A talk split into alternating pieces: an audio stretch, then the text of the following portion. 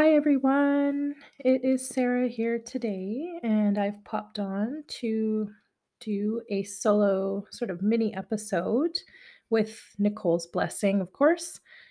The topic that I would like to talk about today, and I think it's really important, I've sort of mentioned it or alluded to it so far throughout some of the past episodes, is discussing uh, the connection to intergenerational trauma and the impacts of colonialism and how that is related to part of our story.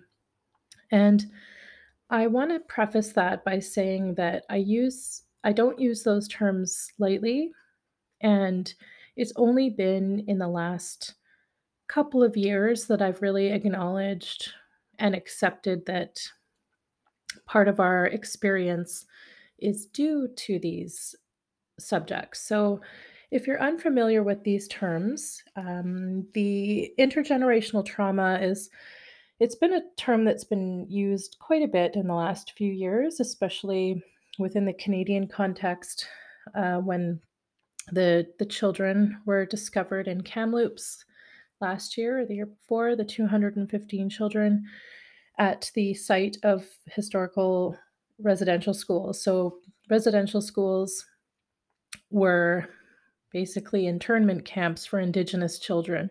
At some point in Canadian history, uh, the federal government thought it would be a great idea to assimilate First Nations, Metis, Inuit people into Canadian culture and society. And the method to do that was removing children from their families and communities against everyone's wishes and placing them in uh, institutions they called them residential schools. They were often run by the Catholic Church, but other churches were involved as well. And the children were forbidden from being um, with their siblings, speaking their language. They didn't see their family for up to 10 months out of the year. Sometimes they never saw them again. And what happened within the residential schools was not a whole lot of learning and it was a whole lot of trauma. So there was abuse, um, physical, sexual, emotional, neglect, physical neglect. Children were used as uh, test subjects, I suppose, in in scientific experiments and health experiments. So testing drugs, testing the uh, the impacts of starvation, for example.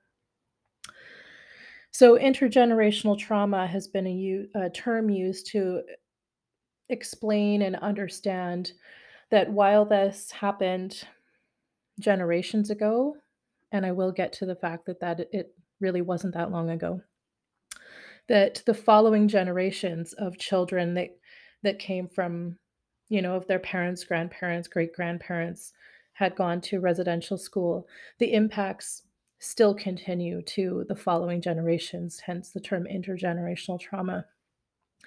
The, this is one impact of colonialism. There's a whole lot that I could probably do a series on, but I want to just do like a brief like overview on that and how um, I recognize the impact that that these have had on our family.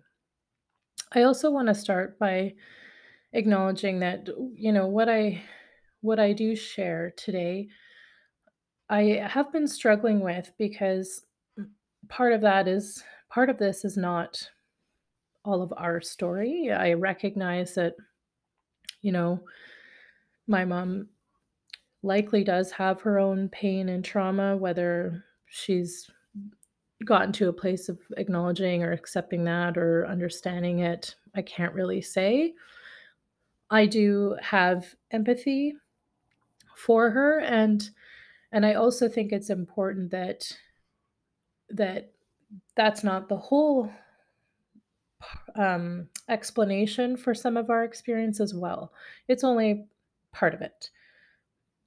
I also want to say that I do also struggle with like how I'm going through my healing process and how things have like where we're at right now with not having any contact and me talking about this in a public way. I know that that's likely not uh, to some people seen as, like, a good way to go about it, I don't know. And I don't I don't necessarily have to defend myself, I just I recognize that I I am I do struggle with you know, am I doing this the right way? Or should I consider that any further?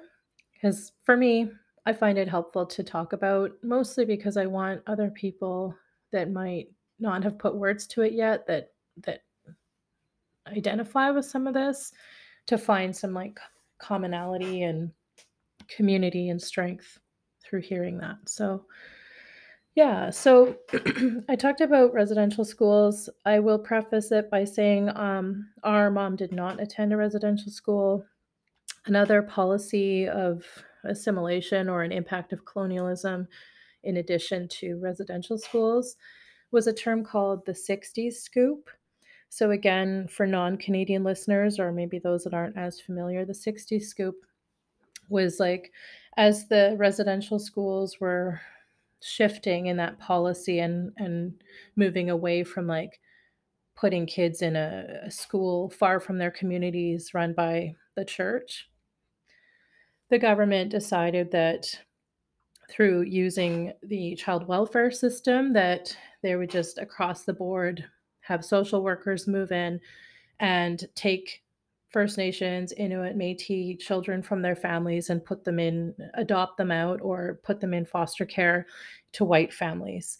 Uh, the reason for that and I I'm not defending I'm not in agreement with this, I just wanna say, like, the government's reason reasoning behind this was that they didn't feel that Indigenous families or parents were capable of parenting, and this is after, you know, several generations of residential school and abuse and trauma, so, uh, it was a system that was set up to fail and continues to this day. So, the "60s scoop" is a broad term for a period of time that sort of, like gained momentum in the '60s, that was sort of the height of the the policy where children were removed, but it did happen earlier, and it unfortunately has continued. So um so this yeah, so children being adopted out or moved into foster care. Currently, um, there are more Indigenous children in foster care than there were ever in, um, residential schools.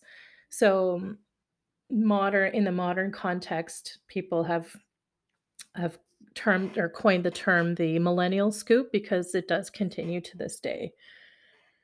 The irony is that I am now in social work. I specifically did my education in Indigenous social work, so it's important to me that I approach my practice in an anti-oppressive and decolonial way, and that I'm looking through an Indigenous lens because while I had no interest in working in child protection or child welfare or child and family services, I think that this life experience has brought me back to it in in a way that I am able to contextualize the experiences through some of my own experience and really wanting to, like, walk alongside families, Indigenous families, to find healing and their culture and their community so that there there is no question of who they are and where they belong.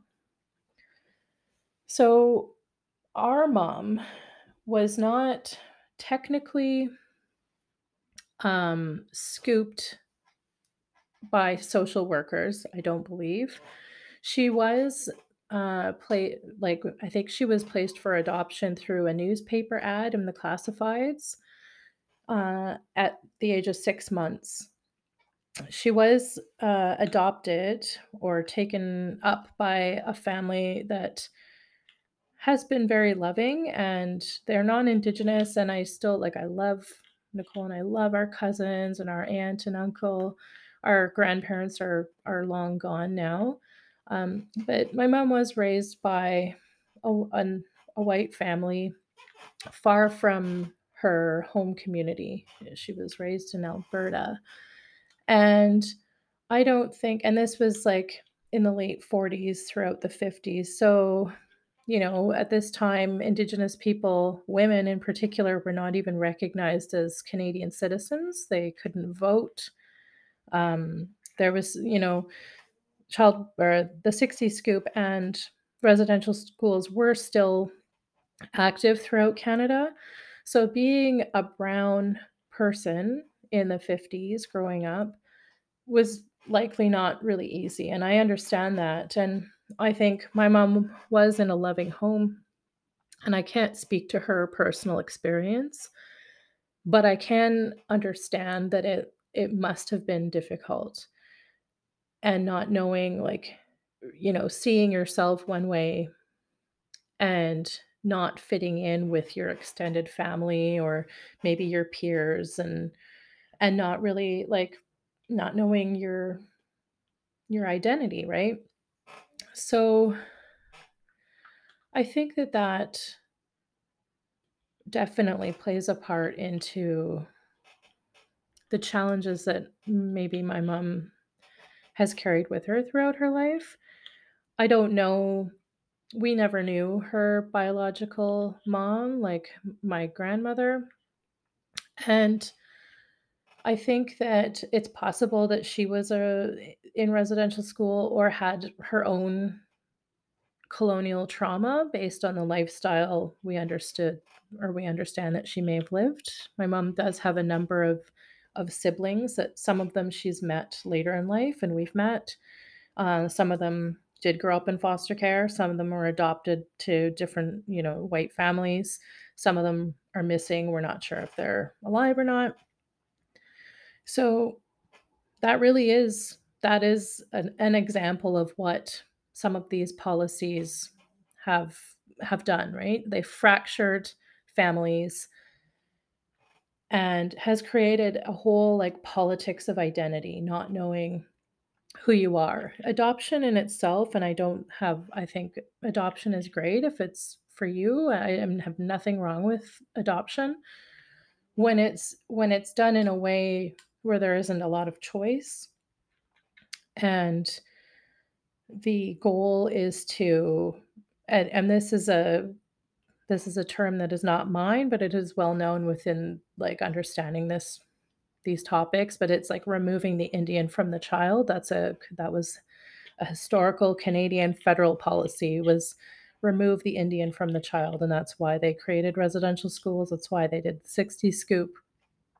And so, when there's a whole network or foundation of of removing or fracturing families in such a way the following generations experience that, and and through many ways, right? Like, when you grow up in these traumatic scenarios and you don't have the coping skills or the parenting skills, then it it trickles down, and down, and down. And so, I do believe that, you know, my mom has experienced that, and in turn, we have.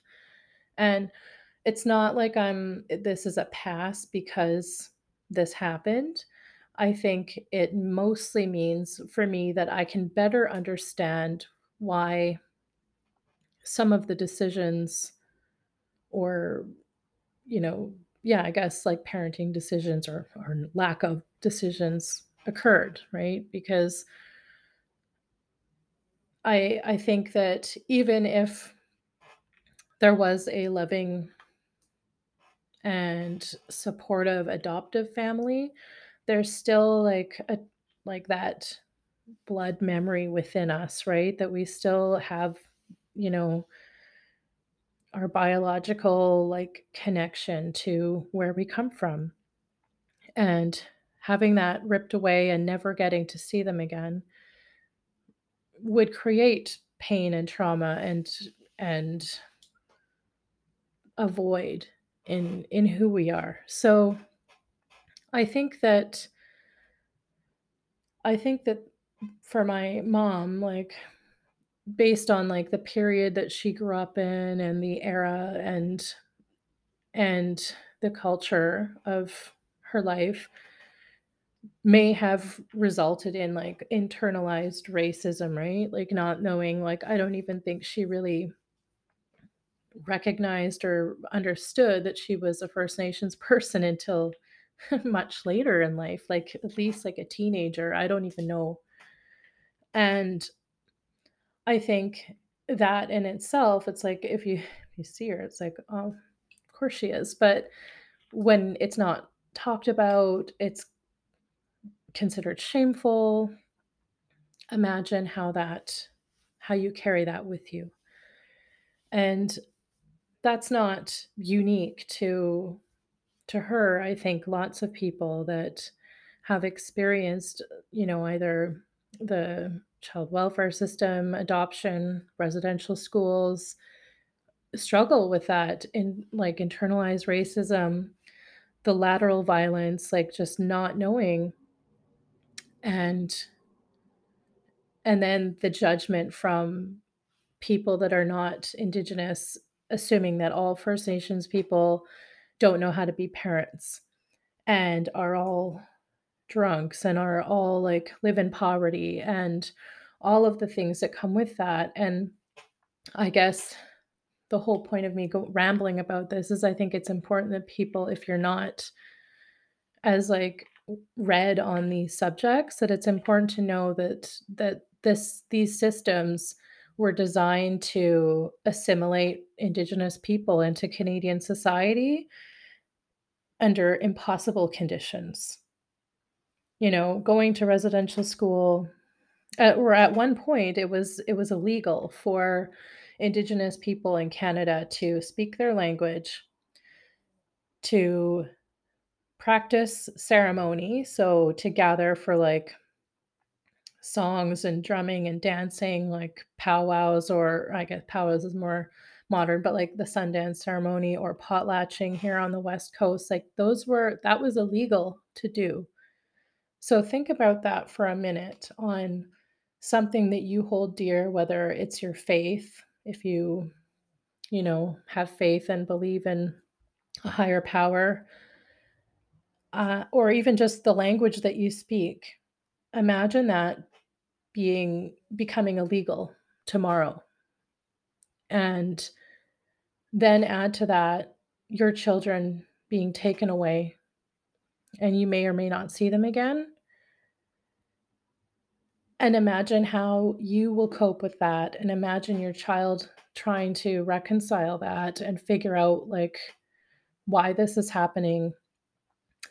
And then when they can return, if they can return, how they will fit back into the community when they've lost their language, when they've lost their their understanding of like the the community culture and and teaching. So it's something that it impacts several generations. And I think I was uncomfortable making a claim to this because I I still struggle with my own identity politics and and what I mean by that is um the, you know part of these this policies of assimilation that's what i call this is like the government also when they you know determine if indigenous women are actually legal people if peop if indigenous people can vote where the children should go to school if at all when they get adopted out add to that that the federal government determined who could be indigenous based on a complicated series of like marriage and generational cutoffs, and that's like in the Indian Act. So the Indian Act is like basically what determines if someone is a registered Indian, and those, those are not my words, but that's how it's written. And if you qualify for status in Canada, so in the US, a, a similar comparison would be like blood quantum.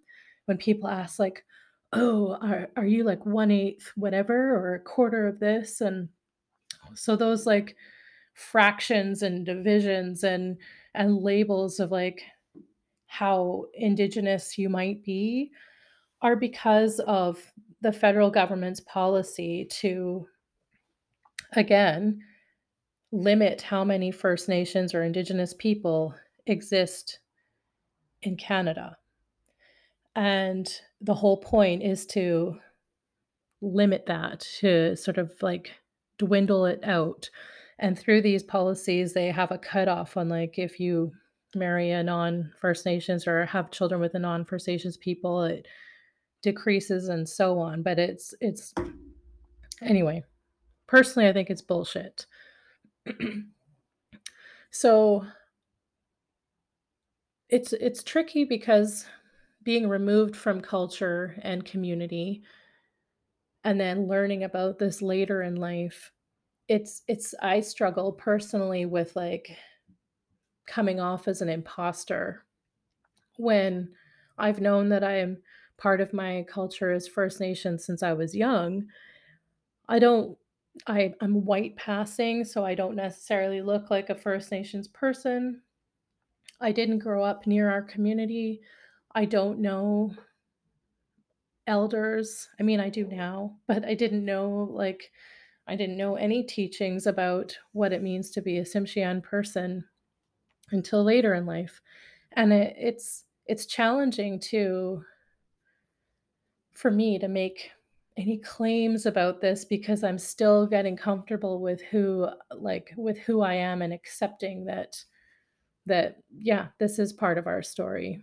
And, um, I think I'm a lot further along in that because of my education and the work that I do than Nicole is, and she acknowledges that too, and that's why she's like, "You should do this episode." So, yeah, I, I just think it's important to talk about that. I mean, there's so much so much more in this discussion. And, uh, pro I'll probably do a follow-up on it, but I I wanted to sort of give a bit of a an overview on how this impacts us as, you know, we are we are part First Nations people. I am not status according to the government, so in the government's eyes, um, they're they've cut us off at my mom because of she married a white person and had children. So, again, despite that, I continue to learn our language, learn about our culture, and bring it back because for me, it's important to to heal and honor that part of my ancestry and my family. I guess I want to break that cycle of of trauma and colonial violence by bringing the words of our ancestors back to us, by learning our songs, learning about our stories, which I have been doing for quite a while now. And for me, I find it very healing. As soon as I connected with people from our nation and I'm speaking in our language with people, it just it just filled my heart with so much joy and, like, I just felt like I was getting a big virtual hug from all of my, like, friends and family that I've met in on this journey. And uh, I'll I'll keep this short, but I just wanna share that the last time I did speak to my mom was going on a year ago. It was, like, last June, I think, during the height of all that that chaos we've alluded to that was going on at the time, and and it's difficult for me to be vulnerable with my parents anymore because I'm so guarded and so concerned about getting hurt again.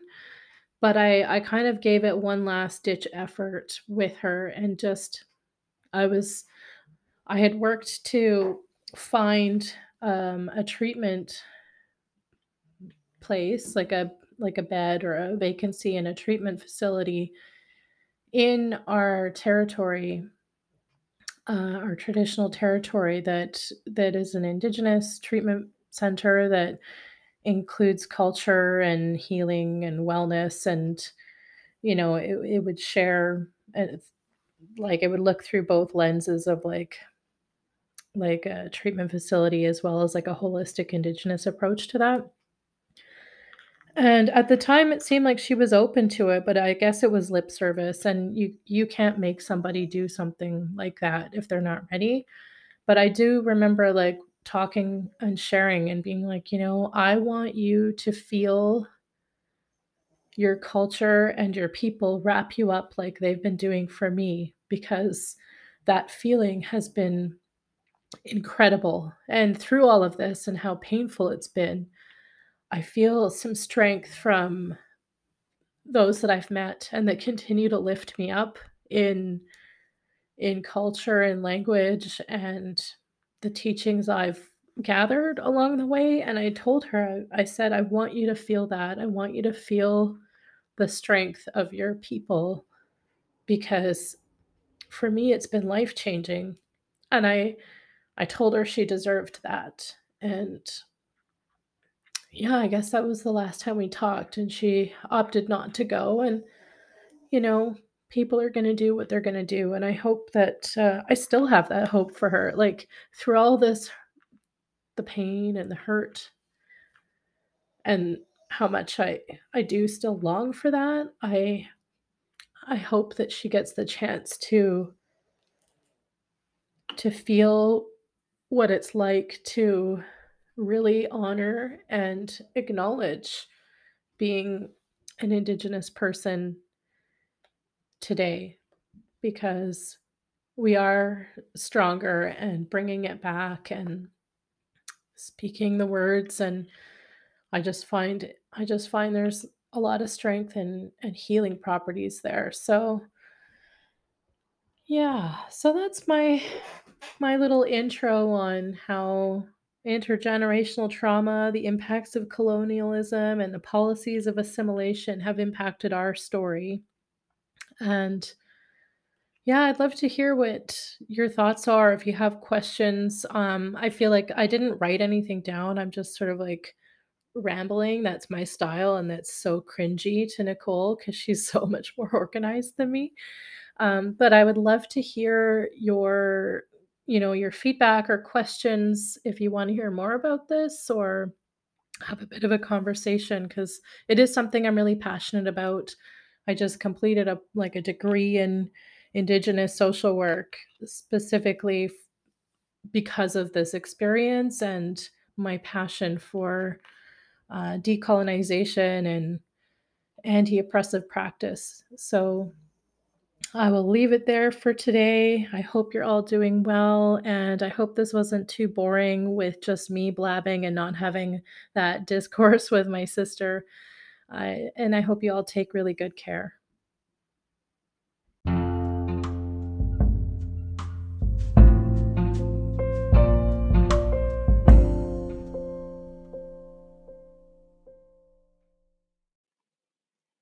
Hey, thanks for listening today. You can listen to Parentified Podcast on Spotify, Apple Music, Amazon Music, and Google Podcasts. You can also check out our Instagram at Parentified Podcast. Feel free to subscribe, share, rate, or reach out with questions and suggestions for further episodes. Talk to you next time.